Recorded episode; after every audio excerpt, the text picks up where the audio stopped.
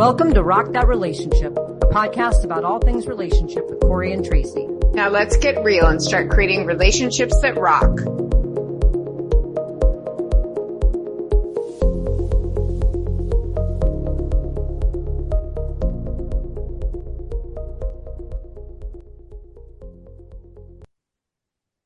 Hello and welcome to Rock That Relationship. We are here in season five talking all about falling in love.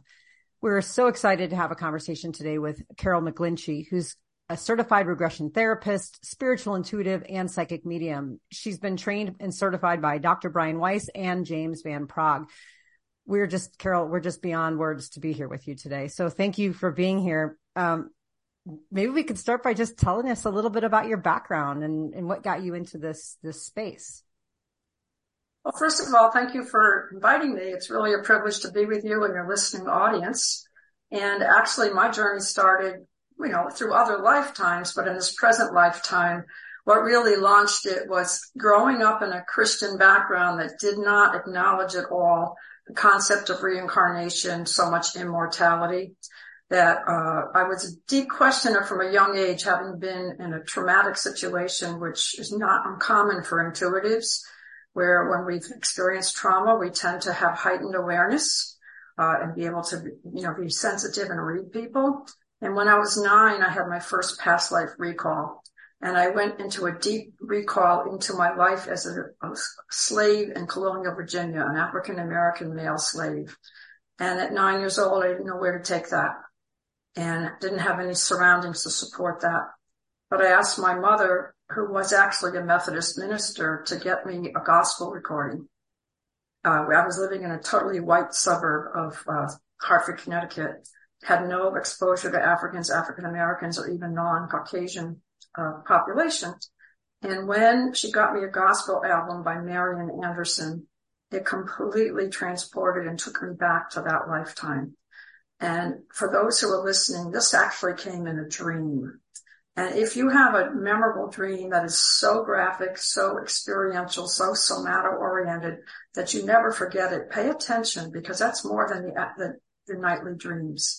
So that caused me to go into a deep inquiry in the meaning of life and to not just uh, absorb the whole Judeo-Christian tradition of heaven and hell and all that comes with it, and know that I really was an immortal soul. And then I was lucky that uh, I began exposed in college to the African and African American communities and felt like I was really coming home. And and later on, a few years later, was able to find someone to regress me. And once I regressed into that past life as a slave, everything just opened up and made sense. And at that point, I made the commitment to doing past life regression therapy and I had been a psychology and sociology major, but knew I did not want to go in traditional psychotherapy, that talk therapy was limited. It wasn't addressing the soul of a spiritual life. It was only ego based, rather fear based and limited. So that was the beginning and there's no turning back. I've been doing this now for 25 years. Wow. Wow. That's, that's amazing. Thank you for sharing that. Spirit is amazing. Yeah. That's why Amazing Grace is such a profound hymn. And we have to remember it's not us who are amazing. It's spirit that we allow to come in us. That's amazing. Mm-hmm. Yeah. Well, you know, we're here today talking about falling in love and really we resonated a lot with you with this idea of, you know, past lives informing and, and being a part of our falling in love experience in our current lives. And, you know, both Tracy and I have learned a lot about, you know, karmic partners and karmic relationships. We've heard twin flames. We've heard soulmates. We've even used some of the language on the show here. Maybe you can help our listeners just by giving them a little bit of an overview of what are some of these, these partnerships or what are some of these roles or, or, or these terms, just so we can all understand maybe what your perspective is on the differences. First of all, I do speak from my own perspective and bias and clinical experience. So take what you want and leave the rest. But uh, I spent a whole lifetime of inquiry around this. And first of all, when we're talking about relationships, the first and most important relationship is with yourself. Are you willing to fall in love with yourself? no matter the preacher, teacher, parent tapes, no matter the thought and belief systems, the crazy making tapes that we have that say we're not good enough, before we even talk about relationships, the primary relationship is with the self. We are immortal souls. We are not just in one ego-based lifetime and we travel in soul groups. So you would like me to define that a little bit? Soul groups, twin flames, soulmates? Yes. Yeah, that That's would be great. helpful. Yeah, this is my own personal bias, but I've spent, you know, pretty much my adult lifetime studying this, probing it in my own uh, past life experience, as well as with my thousands of clients that I've worked with. So it's a real fallacy and a disservice in our very corporate American capitalistic culture to keep pushing the no- notion that we have to find a soulmate, that we have one soulmate and it's always romantically connected. And of course, the love industry loves to play into this to keep us unhappy and always having to buy more and do more and try and figure out more of how do I find my soulmate? There are many soulmates for you in this lifetime. And I've also had the privilege of, start, of studying with Dr. Michael Newton from the Newton Institute.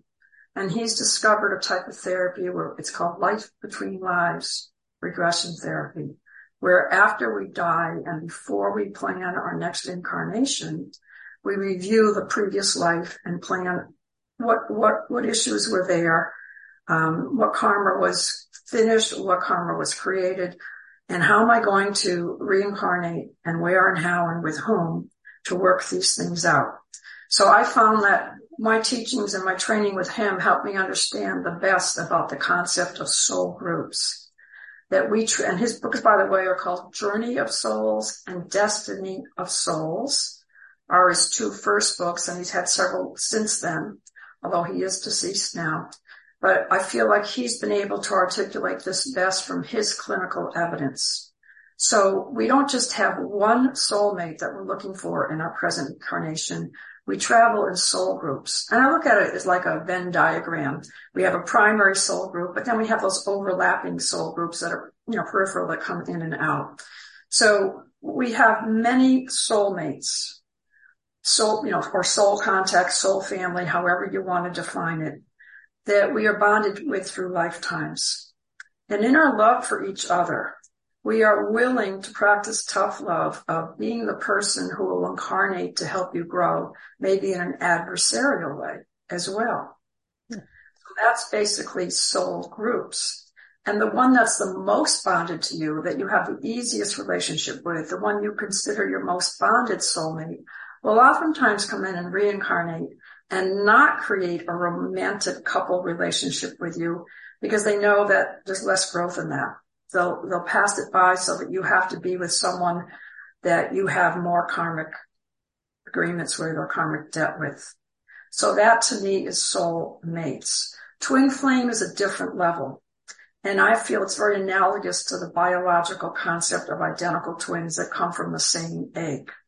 So in my own experience, my own belief.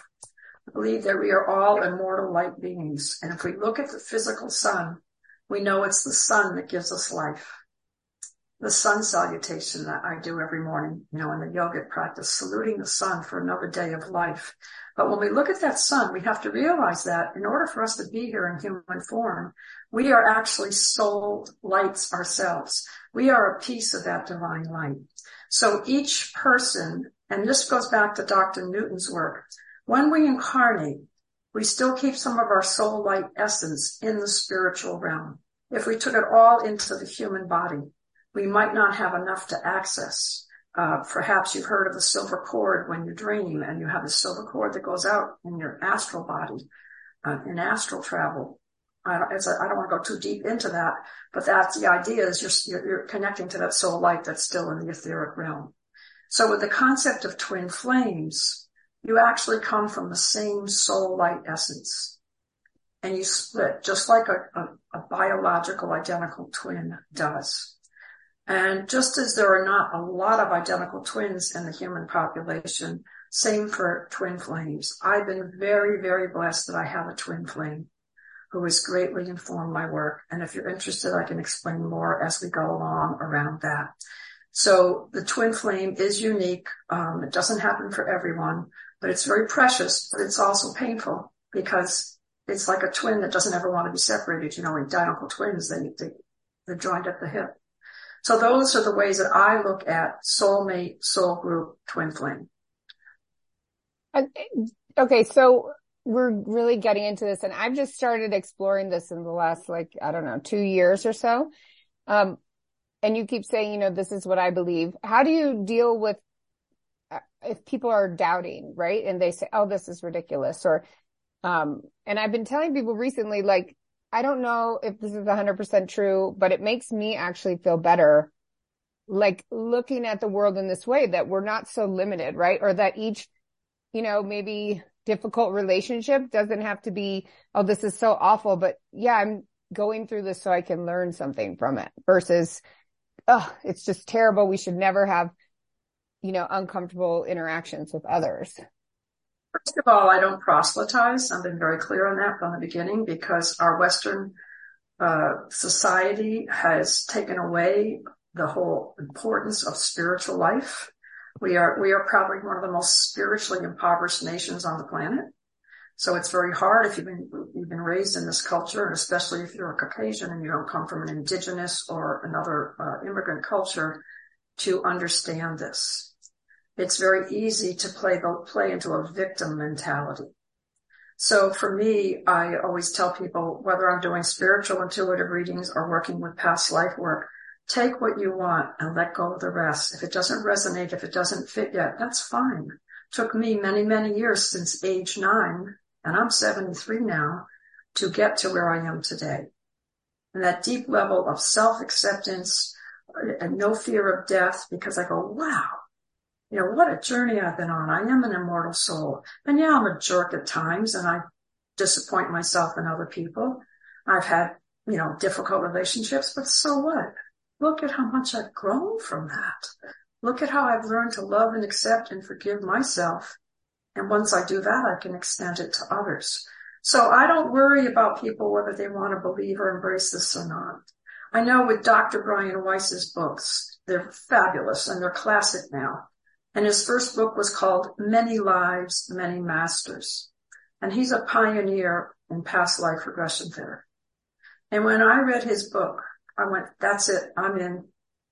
I'm training with you because for me, it put all the puzzle pieces together that I knew since age nine, but didn't have enough people to validate, didn't have enough experience. Uh, and, and I, I wasn't even able to go to graduate school simply because I knew it would be a waste of time to go to graduate school in, in any kind of psychotherapy, psychology, because I already knew of far more than what's taught in graduate schools around the soul, and the necessity when we're doing healing work to understand our immortality and our soul life and not just work with ego-based, fear-based survival need psychotherapy.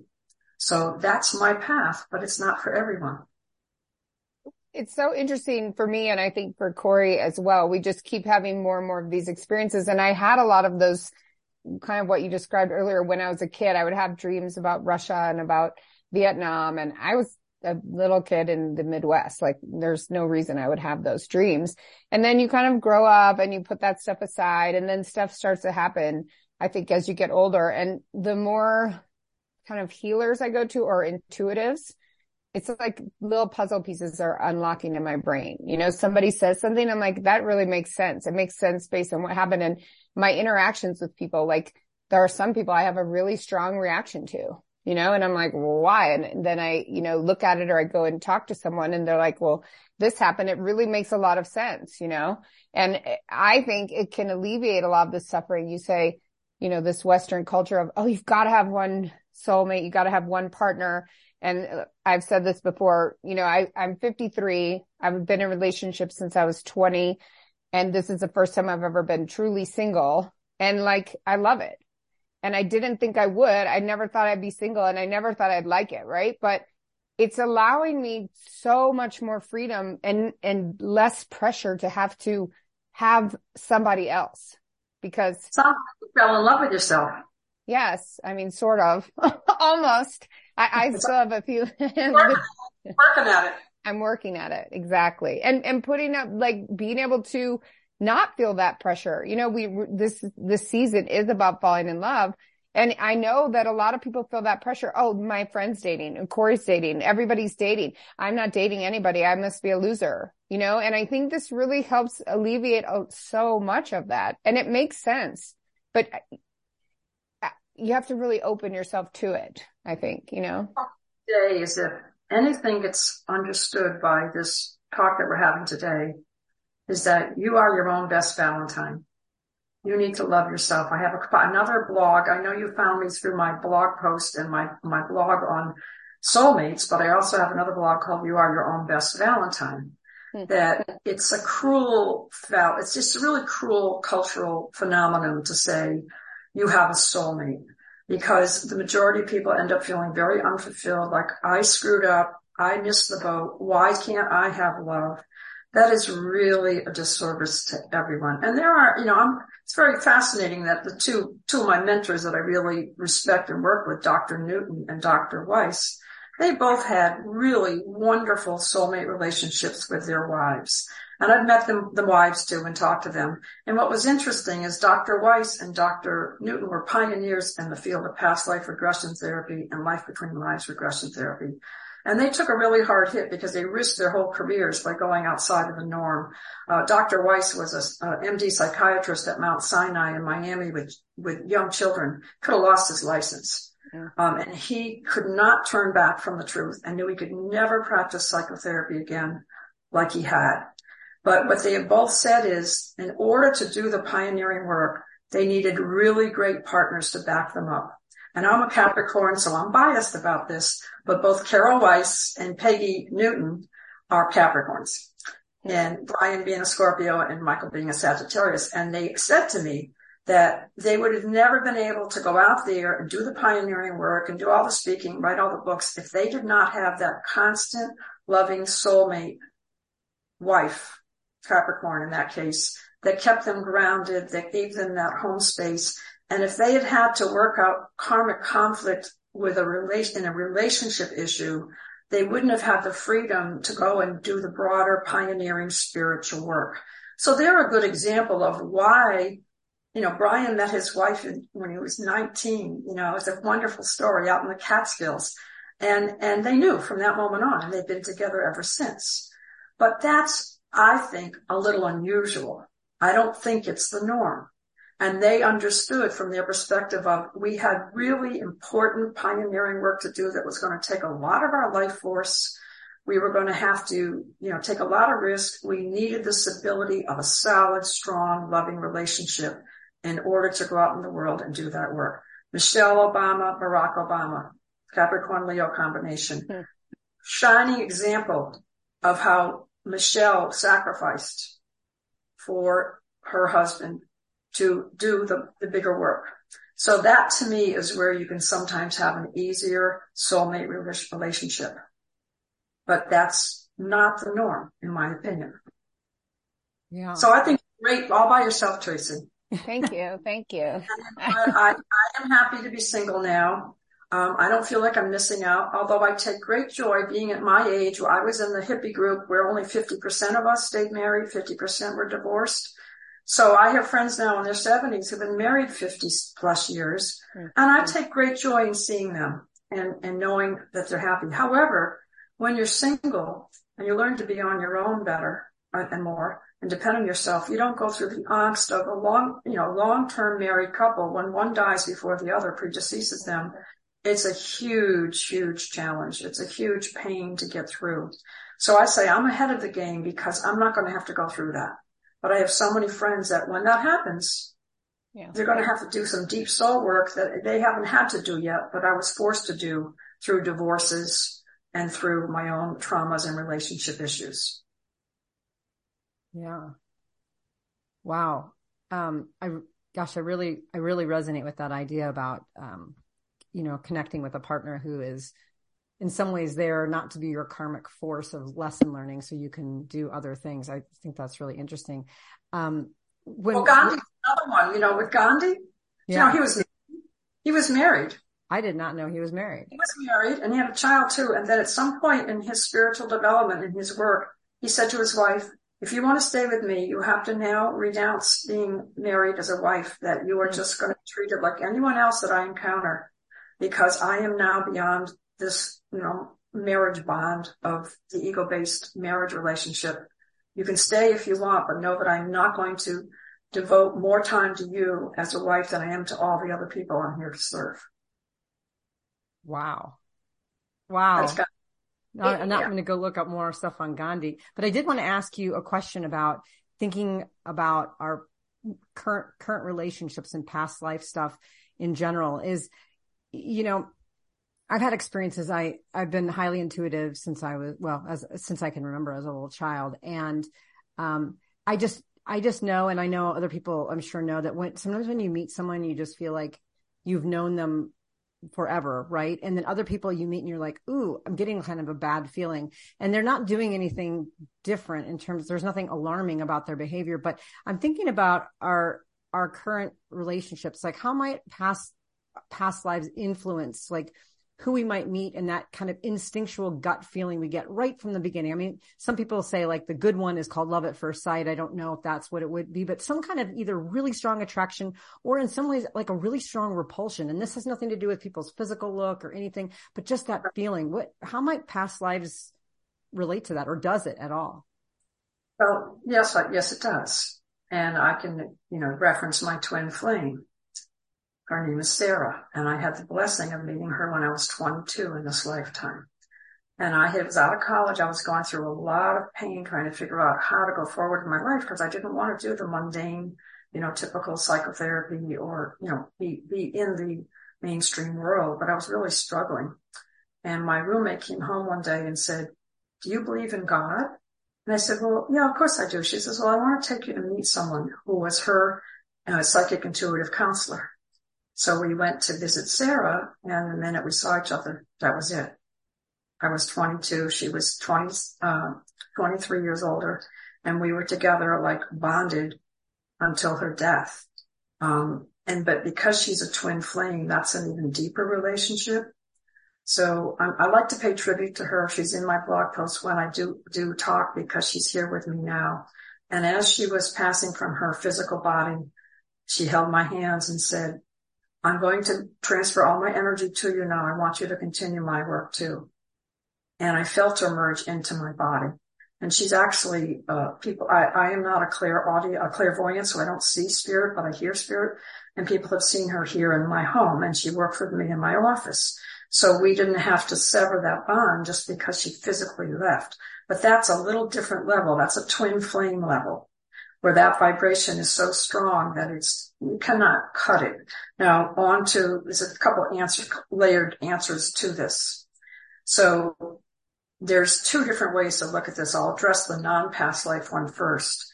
As we spiritually evolve, we vibrate at different frequencies.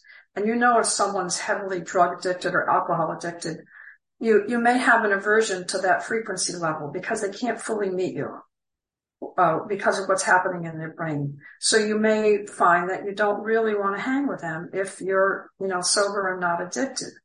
But addicted people are going to hang out together because they're on the same vibrational level. Now they may not have past lives together, but they have a commonality in the present life, vibrational frequency. You know, a smoker loves to go out and take a smoke break with a smoker or an addict with an addict or someone that's uh, goes to a particular church you know, it's want to hang out with other people who go to that church and have the same beliefs. I don't feel that that's necessarily past life related more, it's more vibrationally related. It's a level of that you're vibrating at in your own spiritual evolution now. However, there are people that you can meet and they have, they are from past life. And again, that's if you true, choose that portal to understand immortality and your soul's progression through lifetimes, you can do past life regression therapy and see and affirm the connection, whether it's a love, love, loving connection or antipathy and a warning. Yes, you can do that. And as for reference, if someone wants to delve into this more, one of the other great books that Dr. Brian Weiss has written is called Only Love is Real. And he addresses the entire soulmate experience in Only Love is Real from a clinical experience he had with two people who came in for past life work with him. And he discovered that they were husband and wife in another lifetime. So that's the other layer. And I don't think it's absolutely essential to prove that someone's had a past life with you. If you're attracted to them, you feel this vibrational compatibility. Um, but it's fine. You know, it's, the point is respect and honor how you feel. Now, if you're vibrating at a particular frequency where you spend a lot of time with meditation, you have a very clean lifestyle, you know, you're very clear, but there's someone there who is really troubled, who's not of your same vibrational level, and you want to help them. Of course you want to help them, but you don't have to be in partnership with them and have them suck your soul and take too much from you. Yeah, that, that makes a lot of sense. it does. Okay, so let's say you do have that connection with someone, which I have had, and then it's like a total disaster and people are like, what are you doing? But you're like, I cannot break it. Like I can't, there's something about this person I just cannot break free from. And, and those two things, those experiences I've had, I've, I've talked to a psychic and then an astrologer and also an Akashic healer. And all of them said pretty much the same thing about those people. Like those three, the Akashic healer, the psychic, and the astrologer don't know each other and they don't know. I never say anything other than the person's name, maybe it's one other detail, but, um, pretty much it's all they've told me that I've known this person before. Uh, one they said was a twin flame and one was a, you know, karmic partner. And it's very frustrating, I think, for outside people to see it, but it's like when you're in it, you just can't. I, I had a really hard time breaking away and I have wanted to help these people and that doesn't work. It's not worked for me. By saying because the karmic agreement or the karmic debt isn't complete yet. When it's complete, you will know and you will feel more confident to break and sever the relationship. Now I have, again, another bias that I have is I want people to experience for themselves. So I don't encourage um, Akashic record reading per se because that's feeds your more of your left brain as information, ego-based information. Oh, well, because I, I consider reading someone's Akashic records a bit of a boundary violation. But that's because I specialize in past life regression therapy. And I learned this early on as, as, a clinician myself that in my early regression, sometimes I would get an intuitive hit that someone had a particular past life and I felt like I wanted to tell them about it or lead them to it. And then I realized they weren't ready for that past life. That was not the one they needed to see yet. They needed to peel off their own layers and, and go to the past life in their own time frame, their own sequence. So I'm not in favor of a psychic or an Akashic reader or someone telling you, oh, this is why. I want you to discover it yourself. And that's why I specialize in past life regression therapy. Yes, I can give you an intuitive reading to say, yeah, that person, obviously it looks like that person is very toxic to you. You know, what do you want to do about it? That's on the ego plane. But that's where I'm coming from with this. And I'm going to take a moment because I think you both said you're both lesbian. So you have to work with the, you know, those issues or uh, societal issues too. So I'm going to tell something that's very personal to me and allow myself to be vulnerable because the person I'm talking about is actually already deceased and in spirit. And I feel like he would give me permission. So I had two very karmic marriages. They were, they were troubled. Um, hard work, but I was lucky because I do past life regression therapy that I saw their past lives together. I knew why we come together, what I had to learn from, and then move on. And then finally, my third relationship, I was in a healthier place. I was more mature. Um, we came together and we, we really did very well together. Um, because we both come from similar backgrounds. You know, we both had a lot of pain and trauma, but we were at a maturational level of trying to help each other. And I'm heterosexual in this lifetime and always have been. It's just who I am. And he presented as a very macho guy who was a truck driver, which should have been a red flag if anyone knows that lifestyle but I didn't at the time. And right in early in our relationship, when he first moved in with me, um, one night my computer wasn't working properly. And I said, look, I need to go Google something about this movie. Can I use your computer? And as soon as I did, in my ineptness, when I went to click on a link, it clicked on a gay group that he was in where he was, you know, trolling for guys. And I thought I was going to have a heart attack on the spot. I was so shocked. I was like, whoa, I mean, this guy completely fooled me.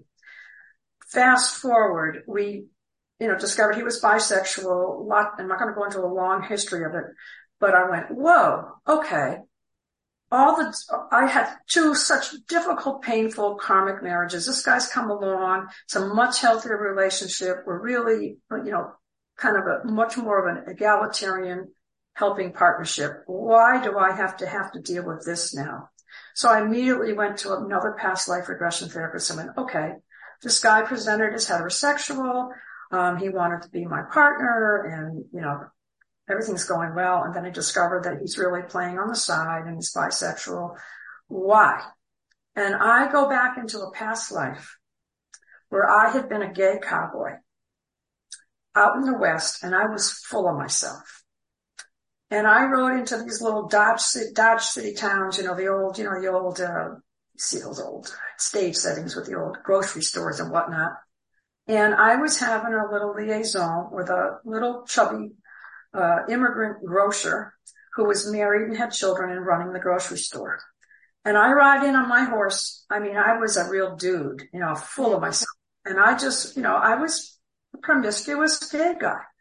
And that day I come by and he's in the grocery store and his eyes are pleading with me, please, please, please don't come in. Don't betray me. Can't you see my wife and kids are here? And that grocer was this man in my present life. Hmm. Okay. So as soon as I saw that I had been the one that was gay and promiscuous and didn't care enough because I was into that, you know, promiscuous gay lifestyle. I didn't care enough that I could really injure his relationship with his wife and kids, that he had to come back to teach me. And that when he came back as the macho truck driver, once I understood that, we, we stayed together three, uh, five more years after the discovery of this. And it was a, it was a really deep growth for both of us, um, that I'm very grateful for. Hmm. So that may be a little too deep for some people, but that's how these things work. And if you can be mature enough to not make the other person wrong, well, why, you know, finally I find someone that I can love, no, no, no, why did he have to betray me, you know, da, da, da, da, da, and play victim? It's like, no, karmic balancing. And I'll never, that's what I love about the depth because when you do a past life regression, you feel it in every cell of your body. It's it's happening right now. I can feel myself on that horse being that guy who was full of himself. So interesting. Do, is that what you would consider a soul contract then? Like you guys agreed, okay, we're going to come back or, or is that different? No, I call that a soul contract or a karmic agreement. Hmm. Because in all the people in the universe, when I decided after 17 years of celibacy and raising my child alone and recovering from being sexually abused by a pedophile, know, the child, my wonderful mentor and trainer said, look, you know, you really should not just have sex until you heal from this. And then this man comes forward and he's the first person I have sexual relationships with in 17 years. And then I have to work with that wound. I mean, when I decided, to start dating again, why is he the one that showed up? Mm-hmm. I mean, you know, these online, you know, when you go on online now, there's so many people you can pick from to date. He's the one that you know, immediately when I signed up on this dating website, you know, within a week or two, we, we found each other.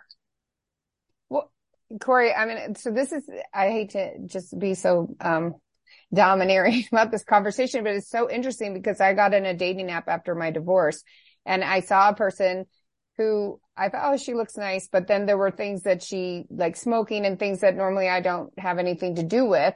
And I was about to swipe, you know, away. So not interested. And it was as if something came into my head and said, do it's, I literally heard these words, do not pass her by.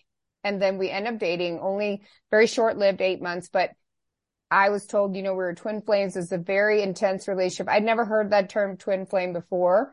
And we really mirrored each other. I was what she wanted to be.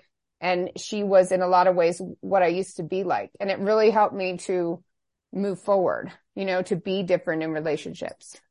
But I, I think we need to move with caution with the twin flame concept because I think just like soulmate, that's thrown around too much as though with a lack of misunderstanding. Like I said, a twin flame is like your twin. Um, but I want to make, because you said she came in briefly, again, referencing Dr. Michael Newton, who is, does life between lives regression therapy. He's the one that explains in the best way the soul groups that we incarnate with. And he tells a wonderful story that's in one of his books that he, he, he received from one of his clients. And what happened was there was a woman who was in a you know, very bad psychological state. And she had decided that day she was going to die by suicide. And this, she, she was, I don't know where she was, but she was out walking somewhere. And this man right on the street, on the sidewalk, comes by her. He stops. They have a conversation. He touches her heart so deeply that she decides she's not going to kill herself. Well, it turns out that he was one of her soul group members who had agreed to reincarnate with her. But the agreement was just to show up that one day, hmm. right when she was going to take her life. It can be one day. It can be one moment, one, one smile, one hug, or it can be 50 years. Wow. So so when I think about when you're talking about these kind of soul contracts or these karmic agreements too, um, are there instances? I, mean, or or maybe just share what your thoughts are on this. But, but people who maybe have some kind of a karmic agreement and they come back and they, but they don't resolve it, and then they they just keep going lifetime to lifetime. Does that does that happen where you just don't resolve it, but you maybe you try and you recognize like I, I, mean i had a relationship where i'm like this is definitely someone who is a karmic partner. I was we were we were meant to learn something from each other. I feel like it's unresolved and incomplete. Maybe we'll work it out in this lifetime. Maybe we won't. Will we see each other again and try again? How does how does that work? So there we have to address free will. And that's one of the gifts we're given as human beings is that when we're in human brains human incarnations we have free will. So everyone has free will so you may have been willing to continue on to work out the karmic agreement and the other person needed to take a break and stop. So with the free will, you can't force the other person and go, wait a minute, maybe this karmic agreement is not resolved yet. So that's where you respect that you move on. I know someone's going through that right now where the other one lacks the insight uh, and it looks like a very definite karmic agreement. And she's very clear when this particular thing happens, she will know she's finished. Her karmic agreement is finished. Now he in his own attachment disorders may try and cling, may try and shame, may try and, you know, vic- get, play victim and try and reel her back in. But she is very clear that that was the karmic agreement. She had to put up with a lot of abuse during that whole time period when she made that agreement. And she is going to free herself now as soon as that step is taken. It's not her responsibility to deal with his issues or his unfinished business. So you have to honor the other's free will. Mm-hmm. So can one partner, like, or, or one person of the, of the karmic relationship, can they come to a resolve without the other person coming to yes. a resolve? Absolutely. Yes. Because it's your soul still in the work. I remember with my first marriage, I was married to the concept of marriage. I was very young. I was very naive. And, um, I, I just wanted, I thought I, you know, you're supposed to be married for life. And it was a very, very difficult relationship. And a friend who was struggling with alcoholism and was doing a lot of spiritual growth was a really wise woman. And sometimes people who've gone through real deep addiction tend to be the most spiritual people because they've had to go to the abyss and come out of it. And she came to visit me one day and I was in tears and I was like, oh, she goes, Carol, she said, if you end the relationship when the karmic agreement is met, the karmic debt is paid, there are no tears. If you try and keep the agree- keep the relationship going, then the tears come. And I'm not even sure to this day I totally understand what she said. I mean, you could tease it out and kind of ruminate on it, but it freed me. She said, stop crying. Move on. You paid your debt. regardless of how he acts, regardless of how wounded you feel. And ironically, to this day, I am still very close to my sister-in-law and my nephew. Um, because they treasured me. They knew what a difficult man he was and the difficult relationship I had with him. And when I did divorce him and move on, they still to this day thank me and cherish me for who I am and the relationship I had with him. He literally died, you know, without necessarily working out all his karma. But when we were divorcing, he very wisely said, you know, he says, this is before I was a past life regression therapist. He said, you know, I know I'm coming back for sure because I, I, I, have definitely fucked up enough in this lifetime. Uh, you know, I know I'm, I'm going to definitely have to come back. Now he said that, you know, that was his, mm-hmm. like, and, and I, and I, I really respected him for saying that. Yeah. It, I think a lot, do you think a lot of people know more than they realize they know or that, you know, it's like the feelings that they have, like it's in there. People say that jokingly. Oh, I'm coming back. You know, my mother once told me, if you don't get through this, if you just, you know, like kill yourself or run off, then you're, you're just going to have to deal with this in the next life. And that always stuck with me. Like it kind of bugged me. And yet it's like informed my whole, you know, life, but it's taken till I'm 53 to really start looking into all this spiritual stuff. Yes, I, you know, I, I agree with that. And I think we know more than we realize. But again, we live in a very corporate, capitalistic, a spiritual society.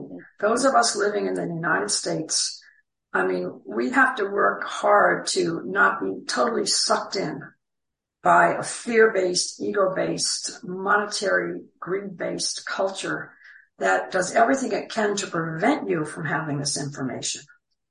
So a lot of this idea of reincarnation is suppressed and has been for centuries in the Judeo-Christian tradition, especially. So that's why you, you find your tribe. You seek out people who understand.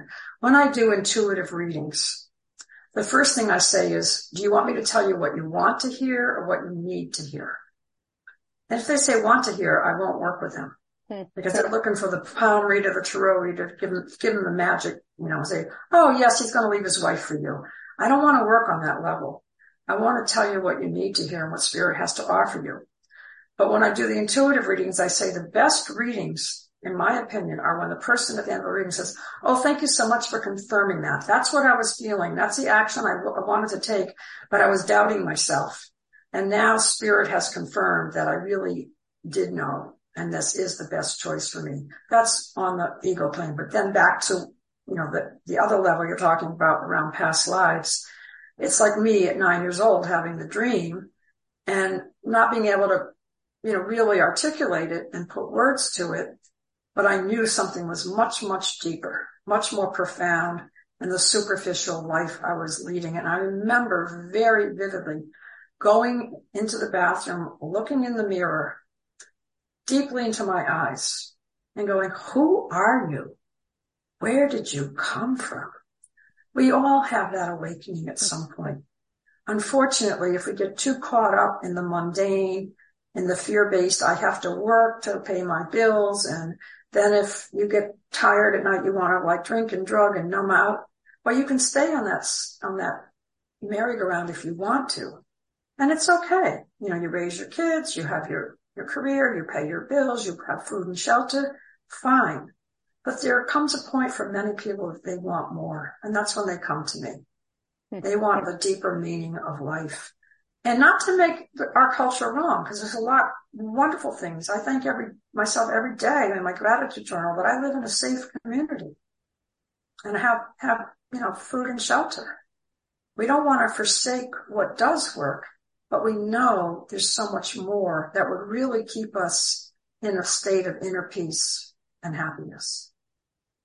So what can we do? So to break, can we break these negative past life patterns in relationships? Like what should we be doing? What can we do so that we can have healthier relationships with ourselves, with our spiritual life and with other people?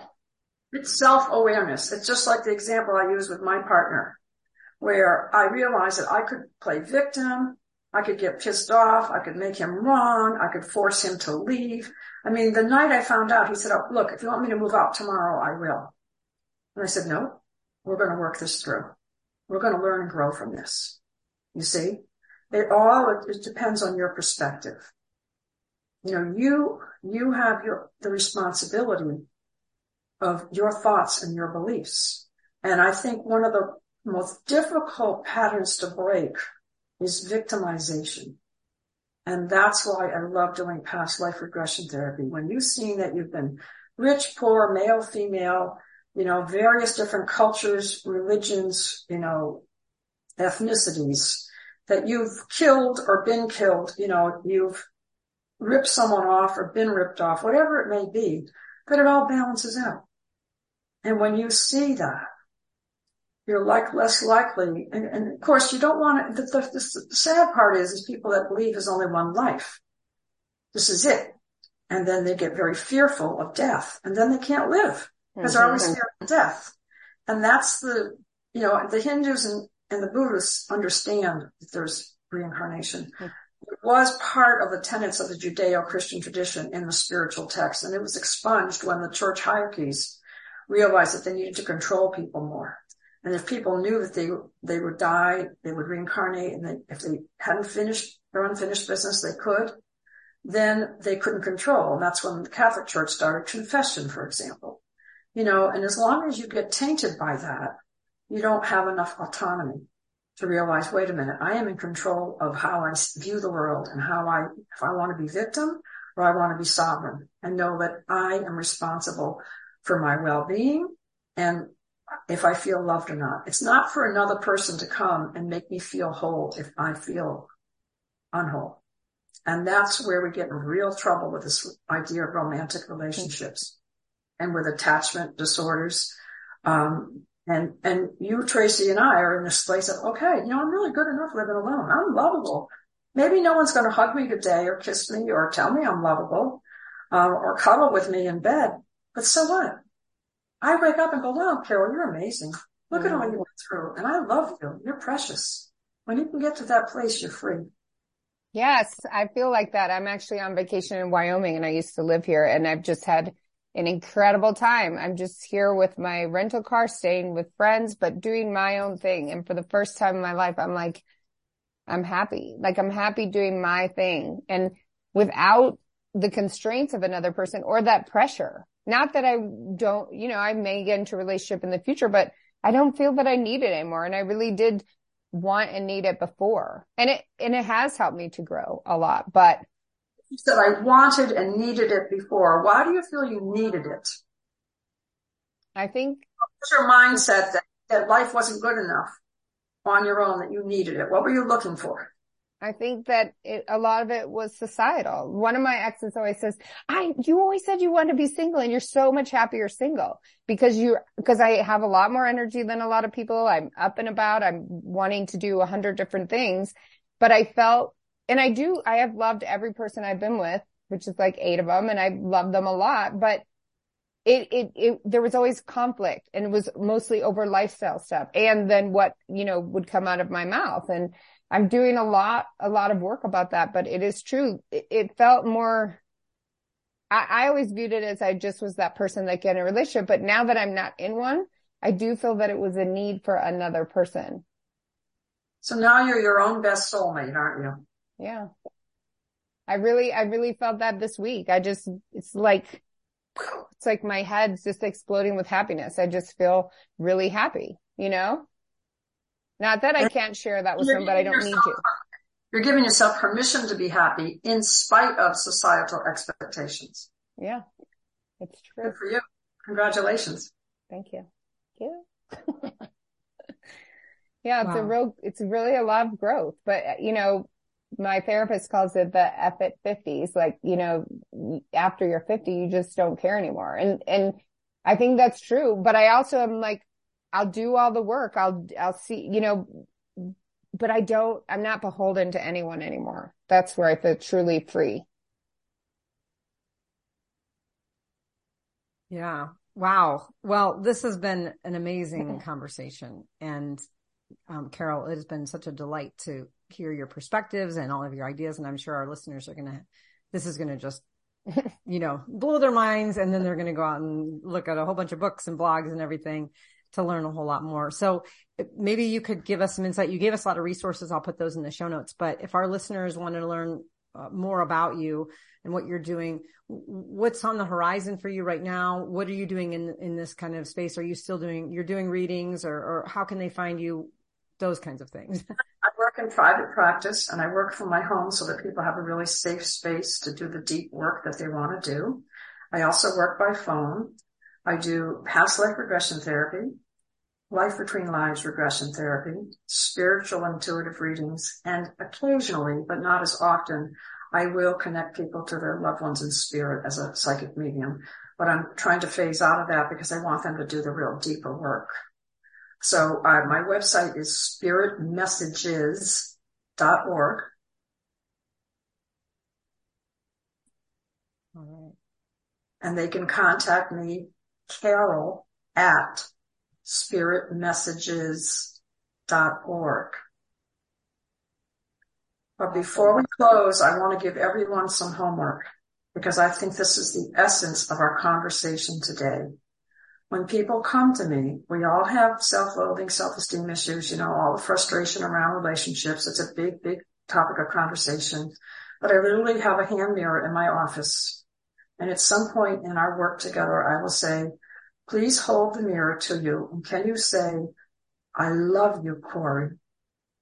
I love you, Tracy. I love you, Carol, from the bottom of your heart and mean it. And some people, because it's got a handle on it, will quickly flip it to the side. No, I can't do that. I can't do that. Hmm. And I say, then how do you expect someone to come into your life and love you if you can't love yourself? And when I do the past life work, I'll watch the transformation because it's a three hour session. And at the end, I will hand them the mirror and they will see the transformation on their face. Hmm. The soft, the softening, wow. the eyes are sparkling, and then they can look in the mirror and go, wow, I love you. Hmm. So everyone who's listening, I invite you after you hear this podcast, go to a mirror in the morning when you first wake up and you've got a bedhead and you look like hell, or in the evening when you're tired and you've got bags under your eyes, look in the mirror and keep doing this until you can really do it sincerely. Look in your eyes. Look at the bags under your eyes. Look at the wrinkles. Look at the sadness. Look at the pain. Look at all you've carried over your lifetime and lifetimes and go, I love you and mean it. And it took me years to do this, especially now as I age and I wake up in the morning and go, Oh my God, look at your face. You're getting so old, you know? And then I stop and I go, wow, but of course it looks like that. Look at what you've been through. And you've learned to love yourself through all the pain, the broken relationships, the hurts. Aren't you amazing? So please, everybody, after you listen to this, go to the mirror and without hurrying it, even if the tears fall, look in your eyes, which are the mirror to your soul and say, I love you. And when you can do that from deep sincerity, you will not feel such a need to be looking for that so-called soulmate, that perfect external romantic relationship. You will have fallen in love with yourself and then more love can follow from that. Wow. Wow. That's, that's a beautiful, beautiful kind of call to action for people. I, I love that. I'm going to go try it. well, thank you again, Carol. Thank you, Tracy, again for being on and having our, our lovely conversation. And to all of our listeners out there, go out there and rock those relationships.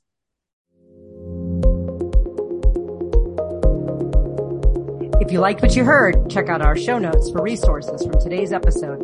Make sure to follow us on Facebook and Instagram under Rock That Relationship and go to our website at rockthatrelationship.com for updated episodes and more great information.